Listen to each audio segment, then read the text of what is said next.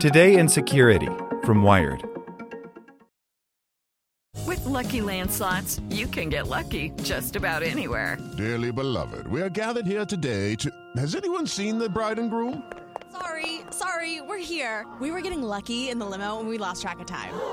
No, Lucky Land Casino, with cash prizes that add up quicker than a guest registry. In that case, I pronounce you lucky. Play for free at LuckyLandSlots.com. Daily bonuses are waiting. No purchase necessary. Void where prohibited by law. 18 plus. Terms and conditions apply. See website for details. Want to learn how you can make smarter decisions with your money? Well, I've got the podcast for you. I'm Sean Pyles, and I host NerdWallet's Smart Money Podcast. Our show features our team of nerds, personal finance experts in credit cards, banking, investing, and more – and they'll help you make the most of your money while cutting through the clutter and misinformation in today's world of personal finance. You'll get clarity on strategies to help you build your wealth, invest wisely, shop for financial products, and plan for major life events. Listen to NerdWallet's Smart Money Podcast wherever you get your podcasts. Today in Security from Wired. The election that saved the internet from Russia and China Open Internet advocates are breathing a sigh of relief after a recent election for the International Telecommunications Union's top leadership. By Justin Ling. Five years ago, the White House made a promise to re engage with international forums that could decide the future of the Internet. After an American candidate quashed a Russian challenger to lead the International Telecommunications Union earlier this month, Washington can pat itself on the back. The conclusion of the ITU's 2022 Plenipotentiary Conference held in Bucharest, Romania, had advocates for an open and decentralized internet celebrating. The top win on the list was the result of the hotly contested matchup between Russian nominee Rashid Ismailov and American candidate Doreen Bogdan Martin, who won a decisive victory with 139 of 172 votes cast. Bogdan Martin's win and other down ballot shakeups mark a major shift for the ITU that some analysts say will better ensure the internet is free from censorship and meddling from authoritarian nation states. However, others warn that the ITU has far more work to do to help guarantee an open global internet. The world is facing significant challenges escalating conflicts, a climate crisis, food security, gender inequalities, and 2.7 billion people with no access to the internet, Bogdan Martin told the conference. I believe we, the ITU and our members, have an opportunity to make a transformational contribution. Despite the appearance of progress, Mallory Knodel, Chief Technology Officer at the Center for Democracy and Technology, says this year's meeting may just have kicked some of these issues down the road. In all honesty, it was another PP where the ITU is in a holding pattern on its most important but divisive issues, she says. This tactic has an expiration date. The ITU's role historically has primarily concerned the regulation of radio frequencies and technology standardization for telephony and telegraphy, in essence, setting rules to make sure that technology works across borders. While the ITU, which sits within the United Nations and is primarily directed by nation states, has played a big role in advancing Internet connectivity, it has been governed by industry associations and non state bodies who have been responsible for managing the core elements of the Internet architecture. In recent years, however, there has been a concerted effort by some states, particularly China and Russia, to expand the ITU's role, wresting some powers away from organizations like Internet Corporation for Assigned Names and Numbers. In the lead up to the ITU Secretary General vote, ICANN CEO Goran Marby told Wired that if the functions of ICANN were moved to ITU, the risk of Internet fragmentation would be very real, and the interoperability of the Internet would be jeopardized. After the election, Marby sent a letter to Bogdan Martin congratulating her on the win.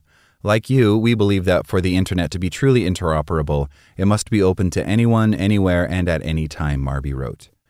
Under outgoing ITU Secretary General Houlin Zhao, the ITU has seen the increased influence of companies like Huawei and Russian satellite company Intersputnik formal cooperation agreements with China's Belt and Road Initiative, and a raft of proposals that would see the ITU elbow its way into discussions on the future of the core protocols that make up the Internet.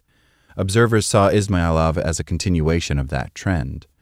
While Bogdan Martin's win was significant, the down ballot races also seemed to indicate a rejection of this expanded ITU mandate.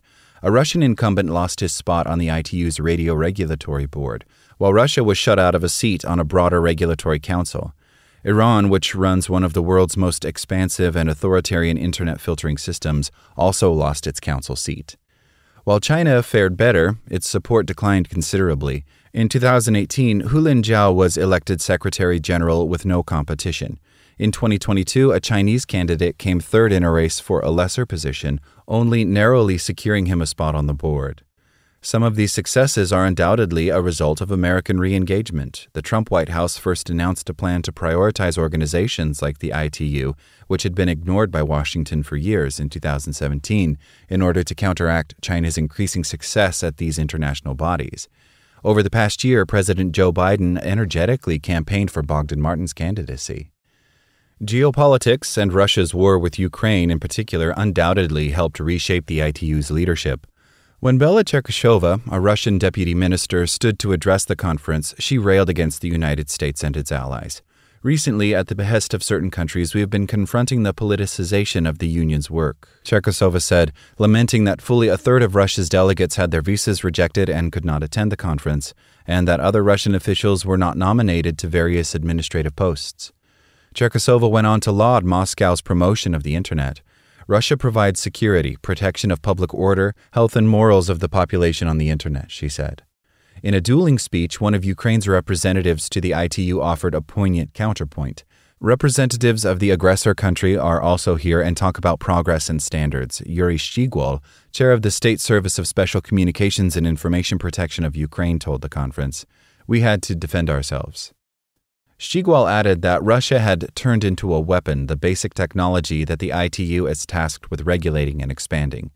Today, seven months after the invasion, we understand that the Russian Federation has also sought to destroy the connection in Ukraine, Shchyhol continued, listing a variety of ways in which Russia has allegedly violated ITU rules. While think tanks like CSIS and the Heritage Foundation have encouraged American engagement at the ITU to be focused on counteracting China, Analysts more intimately involved in the ITU say the fight is more complicated, and they say this month's meeting lacked ambition.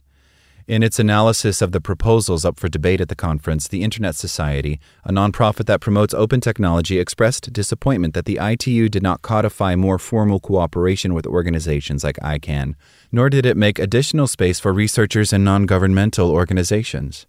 The Center for Democracy and Technology's Knodel, who was also part of the American delegation, says inviting advocates like her has made the ITU vastly more open than it once was.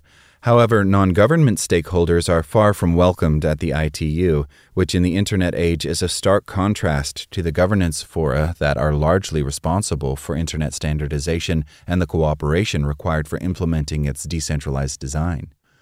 While states like China are proposing more technical designs that centralize control and surveillance, Knodel says even many of those discussions were sidestepped at the most recent conference.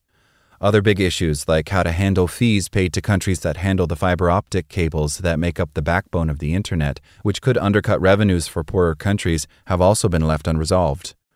Knodel says with this new ITU leadership in place, the priority for the future should be figuring out how to extend meaningful access to the Internet rather than eroding it. Like what you learned? Subscribe everywhere you listen to podcasts and get more security news at wired.com/security. Without the ones like you who work tirelessly to keep things running, everything would suddenly stop Hospitals, factories, schools, and power plants, they all depend on you. No matter the weather, emergency, or time of day, you're the ones who get it done. At Grainger, we're here for you with professional grade industrial supplies. Count on real time product availability and fast delivery. Call clickgranger.com or just stop by. Grainger for the ones who get it done.